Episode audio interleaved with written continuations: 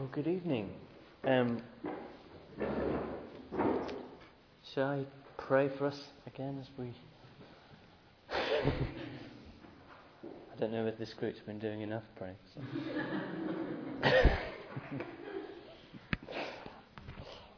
Let's pray.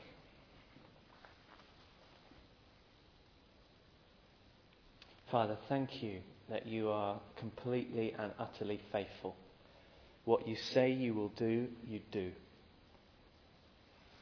Father, help us to have the faith to believe that you have the power to do what you have promised. Thank you for Abraham and his example in this. And we pray this evening that you will build up our faith, build up our trust in you. So as we look at your word, please Please um, bring it alive to us. Please help us to understand it. Help us to apply it.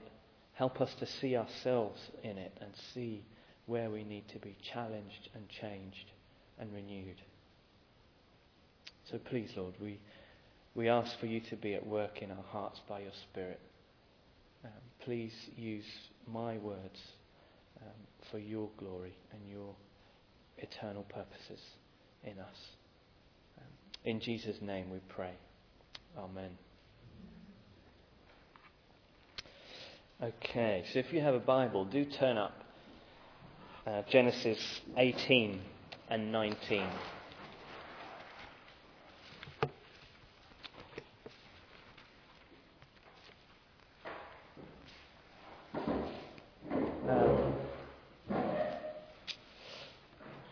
Rather than do a kind of a typical three point sermon with points all beginning with F, um,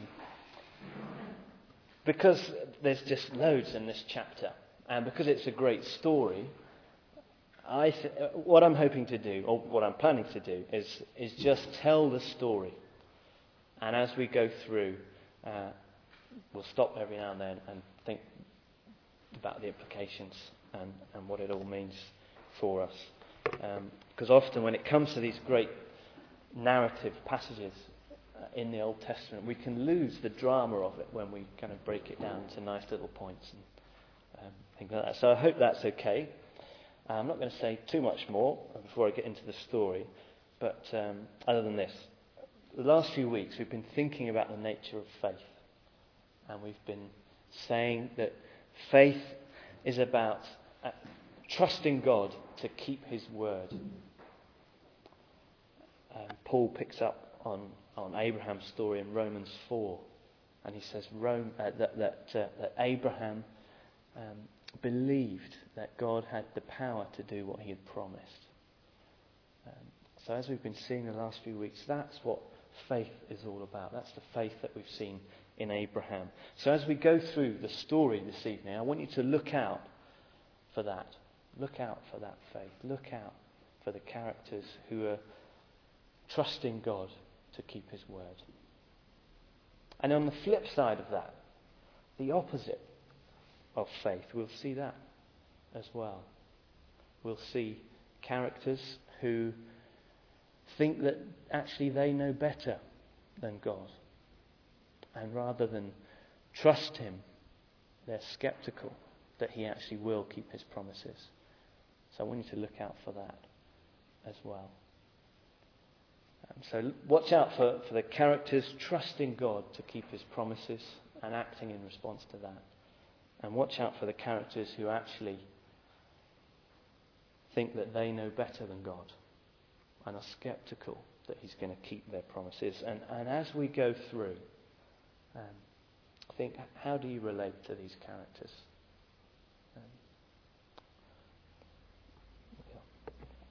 So, uh, chapter 18. The story begins in the heat of the day. Abraham sitting in the entrance to his tent, um, no doubt with the summer edition of Camping and Caravan Club magazine. And he notices um, three men standing nearby, and verse 1 makes it clear that one of them is the Lord. And so Abraham rushes out to meet them and he shows the customary uh, proper respect. He bows low to the ground showing them that he thinks they are worthy of great respect. And he invites them to, to stay for a while, to come in, to refresh themselves, to, to clean up, and to have some food. And like a typical husband, he's not a clue about how, what to do about that, and so rushes into the tent to sort it all out with management and get her on the case. Culturally, hospitality at, at, in this um, neck of the woods at this time in history is a very, very big thing. And as you go through those verses there, we see Abraham and Sarah go to great lengths to extend their very generous hospitality to the three visitors. Um, they bake fresh bread. Abraham runs to get the, a choice calf to slaughter and, and prepare for them, not a lamb, um, as might have been nice in, in lots of other places. This is, this is a notch above that. This is a calf. And so they duly prepare all this food and make this sumptuous feast. Um, and Abraham, uh, if you notice, stands nearby whilst they eat, um, no doubt with a tea towel over his arm, um, waiting on them. Would you like some more salt on that, sir? You know, that, that, that kind of thing. And uh, when the three have, have finished eating, the Lord says to him, I will surely return to you about this time next year, and Sarah will have a son. And Sarah, meanwhile, is, is listening in the tent. And when she hears this, she laughs to herself. Why does she laugh? Well, she's laughing in disbelief. It's, it's the laugh of, of a skeptic. It's a kind of, yeah, right, whatever. She and Abraham are, are old, advanced in years, as, the, as our Bibles tell us. Um, some of the older translations say the way of women had ceased to be with her. In other words, she's not able to have children. And actually, it's, it's been 25 long years since they received the promise. 25 years of waiting and longing and trying and of disappointment. And so Sarah, she's, I guess, pretty frustrated with God and is skeptical about his ability to keep his promises. And it's got to the point where, where frankly, she knows better than to trust him in her mind. But did you notice she laughs to herself? She doesn't laugh out loud, not in public. On the outside, you wouldn't know this was going on at all. On the outside, just business as usual. But on the inside, she's skeptical, she's frustrated, and she's laughing at the Word of God. Essentially, she's saying, I know better than he does. Well, the Lord knows her heart. And interestingly, he asks Abraham, Why is Sarah laughing? Uh, why did she laugh when I say that, that she will have a child? Verse 14 Is anything too hard for the Lord? Well, Sarah is afraid. And so she lies to the Lord and said, What? You know, I didn't, I didn't laugh. And I guess that betrays how important her reputation is to her. Actually, what, what other people think about her is what's most important, more important than anything else. So this is an extraordinary incident. Um, the Lord and two angels come to have a meal with Abraham and, and reaffirm the promise that actually all this, after all this waiting, in a year's time when they return, they will have a son. So the men um, get up to go and leave, and Abraham goes with them, um, as is customary as well. And I guess probably an awkward few minutes as they uh, walk out the door after what's just happened.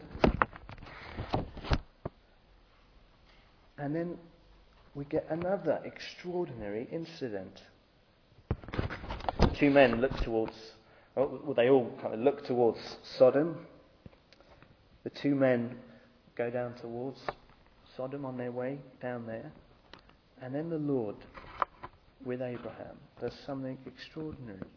He chooses to disclose to Abraham what he plans to do to Sodom. Verse uh, where are we? Verse 20. The outcry against Sodom and Gomorrah is so great and their sin is so grievous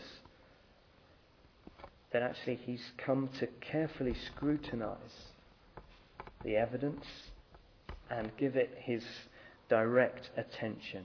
The outcry against Sodom and Gomorrah is so great. Similar kind of language to, to the blood of Abel that cried out to the Lord for justice. And then there's just uh, Abraham and the Lord left. And there's an amazing exchange. Abraham proceeds to, to intercede on behalf of the city of Sodom and Gomorrah. And no doubt Lot and his family are are in his head as he's, thinking this through about what's going to happen. And in the exchange that follows, Abraham displays a, a humble confidence that is rooted in what he knows about God's character. Will not the judge of the earth do what is right? Is what Abraham says. Abraham has complete trust in the justice of the Lord. That actually the Lord will always do what is right. Whereas Sarah laughed at God and was skeptical at his ability to keep his promises and be true to his word, where she thought she knew better than God,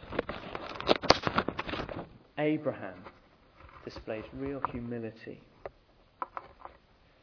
Verse 27 just he recognizes that actually he's, he's nothing but dust and ashes. He knows who's in control. And he engages with God on the fate of the righteous in Sodom. And so we get those hypothetical scenarios that, that Abraham uh, comes up with as he pleads with the Lord and intercedes with them.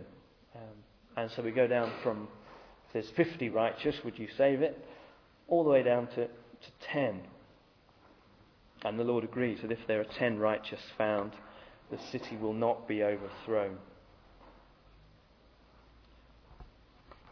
So, really intriguing incident in Abraham's life and in the story of the Bible. And, and a great model for prayer for us here, actually.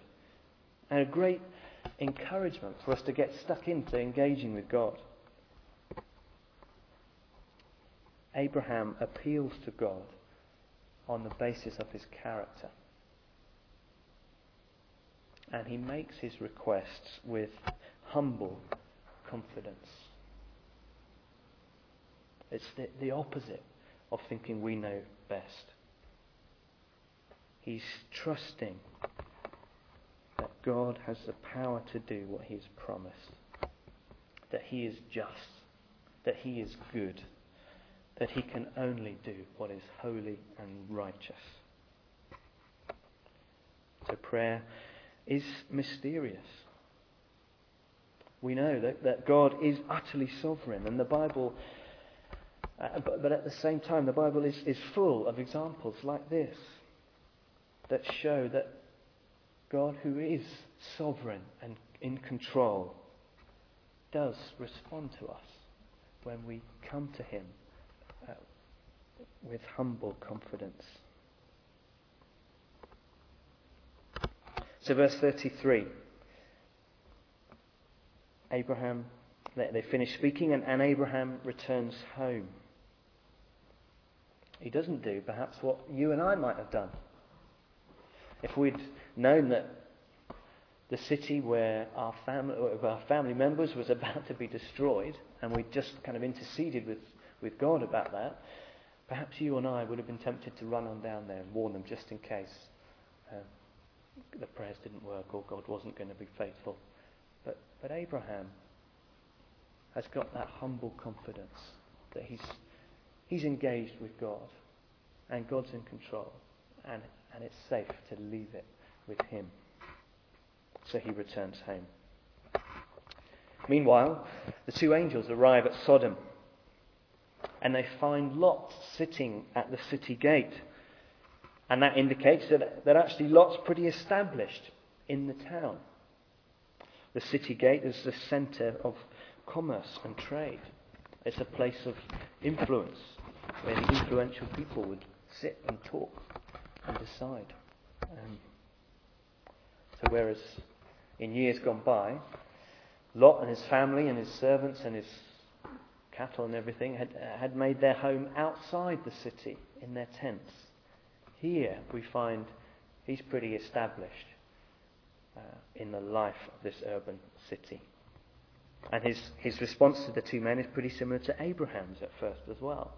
Maybe not quite as generous in his hospitality, but he bows low and he insists that they come to stay at his house because he knows what the city's like and he knows they're not going to be safe if they sleep overnight on the market square as, as they want to do. And so he makes the meal in haste, with unleavened bread, no choice meat for them this time. But, uh, but Lot's welcome and his respect for these men is contrasted to the rest of the men in the city. And we see that actually all the men in the city, both young and old, come knocking on his door, demand that Lot lets the two men out so that basically they can have a gang rape of these two guys. And Lot is desperate to protect these two men that, that are staying in his house. And, and brothers, he urges them, you cannot do this wicked thing, he says. And in desperation, he, he offers his, his two daughters as substitutes. Just shockingly cowardly, inexcusable thing. Even if it was meant to be a bluff. What was he thinking? I guess it shows he's probably been in this town too long. Shows how compromised actually he's, he's getting. And the mob's reaction confirms the evil nature of their intentions. And actually, their reaction too shows that, that Lot actually has no moral high ground in this town. Shows how compromised his witness is in this place. That actually, just slowly over time, we get the impression he's just been squeezed into the mould of this town rather than being salt and light. So the hostility of this angry mob turns towards Lot, who has to be rescued by the people he's trying to protect. So this angry, sex crazed mob are struck with blindness as they try to break the door down. What a sight that would have been um, for onlookers. And uh, the angels then warn Lot of the imminent destruction that is awaiting this town. And he tells Lot to make sure he and his family go, get gone. And so Lot talks to his, his sons in law, and they think it's a big old joke. They laugh and ignore what Lot says, ignore the word of the Lord, and think they know better. Dawn comes, and the angels are, are urging Lot to get a move on. He fails to grasp the, the urgency of the and the seriousness of the situation, and, and he lingers. I guess Mary knows all all about husbands failing to grasp the urgency of situations and faffing about when they should be leaving. but verse 16 the Lord is merciful to them. When he hesitated, the men grabbed him and his family and just dragged him out the door. Um, they show great patience to Lot as he lingers and hesitates and faffs about. And they have to extend that patience further and further as, as the story goes on. Lot, first of all, says, Oh, we're not going to be able to make it to the, uh, to the mountains. Um, how about we go to this small little, small little, tiny town? Did I mention it was small? Um, surely that will be all right. Can we, can we stay there? The, agency, uh, the angels say, Sure. Okay, agree to it. And they agree to, to, to withhold the destruction until Lot and his family are safe. So, sure enough, when they get to um, Zoar, however you say it, it means small apparently. Sodom and Gomorrah are utterly destroyed by burning sulfur raining down from on high. Uh, the entire plain is just wiped out. All the vegetation, everything is, is destroyed. And we read that, that Lot's wife, who lingered even more than Lot did, was behind them, we read. And she turned around, disobeying the words of the angel of the Lord. And she's turned into a pillar of salt. So probably just engulfed in the fiery molten lava that was raining down. So it's pretty scary stuff. Um, frightening, even, the, the devastation there. And I guess um, stories like that and, and talk of judgment and wrath and fire and brimstone are not at all popular subjects today. And, and often can be big sticking points for, for non Christian friends of ours. Wrath, anger, judgment, wiping out whole towns. How can a loving God do that? How can you believe in a God that will just do that? It's just so medieval. and our friends just, and our society at large just cannot comprehend that God can do that. And actually, Christians too, over the years, have have said that actually we shouldn't be trying to frighten people into becoming Christians. Um, so what we need to do is, is just talk about the love of God instead, and kind of, yeah, not talk about the wrath and judgment side of things. Now, while there, there may be some truth in that, but what is it that's motivating that suggestion? Well, I, I think it's that all too easily we can be embarrassed about God's word and this aspect of his character. And it's very easy to feel that kind of uncomfortableness when we're talking to our, to our friends about the gospel. It's easy to, to slip into just kind of fudging the judgment, hell type of stuff. Well, why do we do that? Well, isn't it that in those times we think actually we know better than God? And actually, our friends, well, if we, if we kind of talk about that stuff, they're, they're not going to respond at all. So let's um, just fudge that and talk about this instead.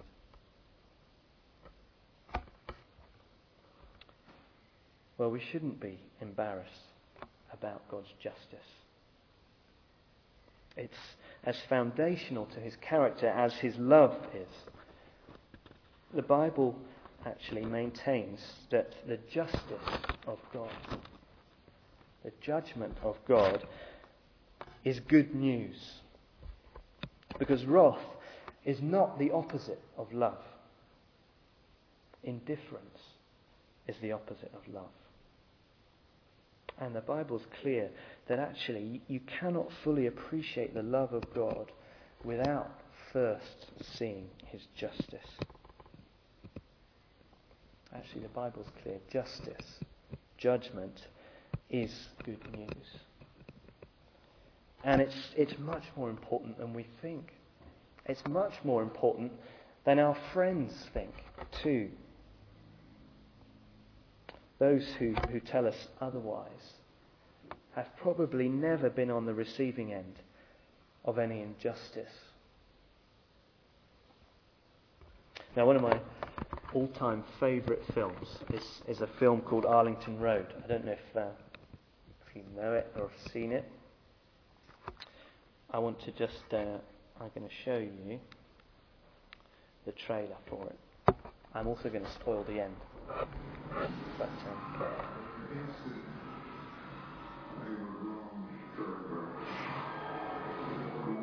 Joining the ranks of a resistance, average, normal, educated people.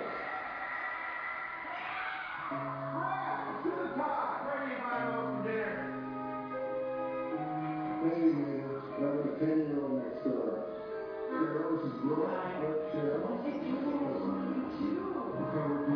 Structural engineer.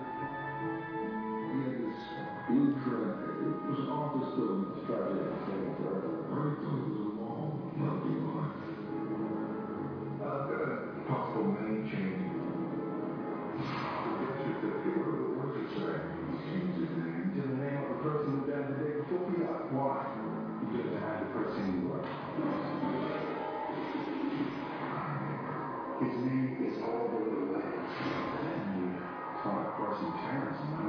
It's pretty troubling subject. Deals with. Seems to have one everywhere.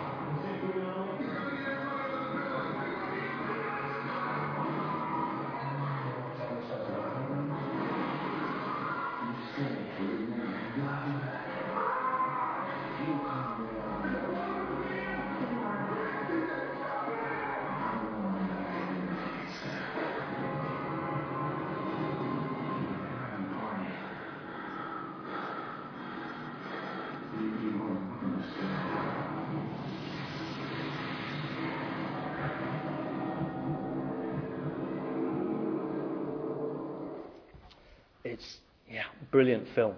So Jeff Bridges, um, in in the film, he plays a university lecturer whose um, subject is terrorist groups. And uh, at the start of the film, um, we find out his his wife uh, had been killed. She was an FBI agent, killed um, several years earlier, um, gunned down on the whilst whilst working. Um, and so he's a single parent looking after his 10 year old son. And in the street that he lives, Tim Robbins and family arrive. And as the film progresses, Jeff Bridges becomes increasingly convinced that, that Tim Robbins is not just some business, some uh, uh, contractor making a shopping mall, but actually he's a terrorist and is planning to blow up something. Um, and uh, he gets more and more paranoid about this. Doesn't want his son spending time with uh, with Tim Robbins and his family and their ten-year-old son.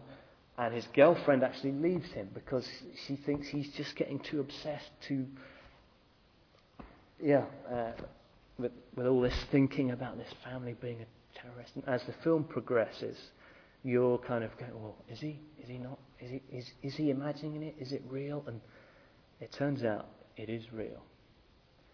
Um, and at the end of the film, Tim Robbins has kidnapped his his ten-year-old son. He's got him in the back of a van. He's seen a bomb being loaded in the van. Uh, he finds out the target of the bomb is the FBI headquarters, and so he kind of gets in his car and is chasing across town to get to the FBI headquarters before the bomb gets there and warn them what's going to happen and all the rest of it. And uh, there's an amazing kind of car chase thing, and they have a bit of a fight as well in a car park, and he's kind of left battered and bruised, and the van drives off to the FBI, and he gets manages to kind of rouse himself, get back in his car, get chase the FBI buildings, and uh, smashes through the gates. And so, of course, all the security people are out with their guns. Who's this madman shouting about a bomb? And eventually, you know, there's all this kind of standoff. He's, they've got guns to his head. Who's this crazy man? It, eventually, he, he persuades them that that van over there has got a bomb in it. So they go over to the van, open it up. There's no bomb. Then he realizes what's happened. Whilst he was having the scuffle in the car park, they switched the bomb from the van to the boot of his car. And actually, he's the one that's driven the bomb into the FBI headquarters. He runs back to his car, opens the boot, sees the bomb, boom. The next scenes you see uh, news headlines talking about Jeff Bridges and how he had uh, motive for wanting to blow up the FBI because his wife died many years ago, and uh, and yeah, how many years lecturing about terrorism has obviously warped his mind, and and you and it cuts to uh, final scene Tim Robbins with his arm round uh, the other guy's son, and the son trying to come to terms with the fact his his father, or so he thinks, has has uh, tried to blow up the FBI. And at the end of the film, you're just distraught. And you, you just think, well, that's, that's just not fair. Um, where's, where's the justice? You cry out. Um, it wasn't him. He's been incorrectly blamed for this thing. And, and Tim Robbins is just going away scot free uh, with his family left to plan the next target that they're going to explode. So that's there's something deep within us as human beings that, that cries out for justice when we see injustice. And if there is no judgment, well, here's the problem. With no judgment, it means our actions ultimately don't matter. It means might is right. It means oppressors can just get away with whatever they want to do. It means people don't matter. Millions of Tutsis can be rounded up in churches and bludgeoned to death or burnt alive. And that doesn't matter. And ultimately, there's no judgment. It means evil prospers. But if God is one day going to judge, as the Bible makes it clear, then that means what we do does matter. It means people do have value. It means evil will not triumph, but there is hope. And that is very, very good news. But at the same time, if there's going to be a judgment, and that God is the judge who is just and right, who knows even our hearts, well, actually, maybe that's not the best news for us. Because how will we escape that judgment? So the rest of the Bible is, is clear as to how that happens. And just as Lot had someone to intercede to the Father on his behalf, verse 29 of chapter 19. So when God destroyed the cities of the plain, he remembered Abraham and he brought Lot out of the catastrophe that overthrew the cities where Lot had lived. So just as, as Lot had someone to intercede to the Father on his behalf, so we too have one greater than Abraham who does the same for us. And I want to finish by reading from Isaiah 53 some words that make that clear.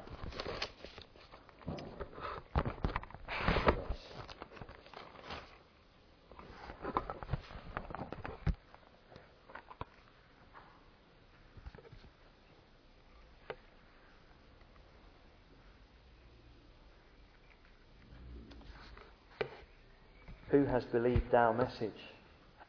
And to whom has the arm of the Lord been revealed? He grew up before him like a tender shoot, like a root out of dry ground. He had no beauty or majesty to attract us to him. Nothing in his appearance that we should desire him. He was despised and rejected by men, a man of sorrows and familiar with suffering. Like one from whom men hide their faces, he was despised, and we esteemed him not. Surely he took up our infirmities and carried our sorrows. Yet we considered him stricken by God, smitten by him, and afflicted. But he was pierced for our transgressions, he was crushed for our iniquities. The punishment that brought us peace was upon him and by his wounds we are healed. We all, like sheep, have gone astray. Each of us has turned to his own way, and the Lord has laid on him the iniquity of us all. He was oppressed and afflicted, yet he did not open his mouth. He was led like a lamb to the slaughter, and as a sheep before her shearers is silent, so he did not open his mouth. By oppression and judgment he was taken away. And who can speak of his descendants? For he was cut off from the land of the living. For the transgression of my people he was stricken. He was assigned a grave with the wicked and with the rich in his death, though he had done no violence, nor was any deceit in his mouth. Yet it was the Lord's will to crush him and cause him to suffer. And though the Lord makes his life a guilt offering, he will see his offspring and prolong his days, and the will of the Lord will prosper in his hand. After the suffering of the soul, he will see the light of life and be satisfied. By his knowledge, my righteous servant will justify many, and he will bear their iniquities. Therefore, I will give him a portion among the great, and he will divide the spoils with the strong because he poured out his life unto death and was numbered with the transgressors. For he bore the sin of many and made intercession for the transgressors.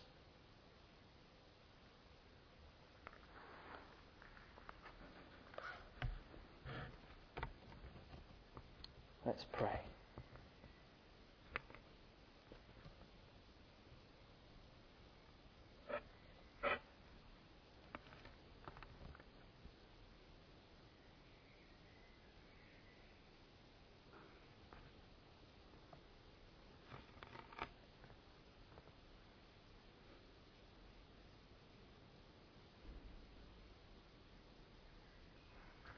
Lord Jesus, we,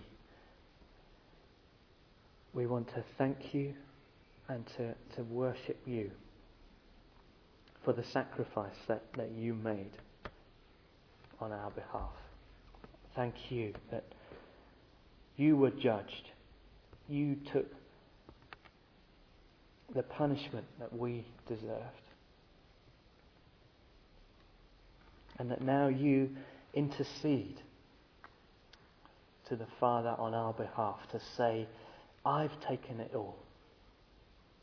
There's now no condemnation for those trusting in me. Thank you for that glorious, glorious good news. Help us, Lord, to,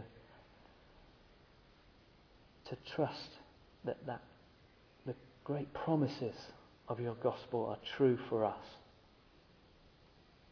Forgive us for when we think that we know better than you.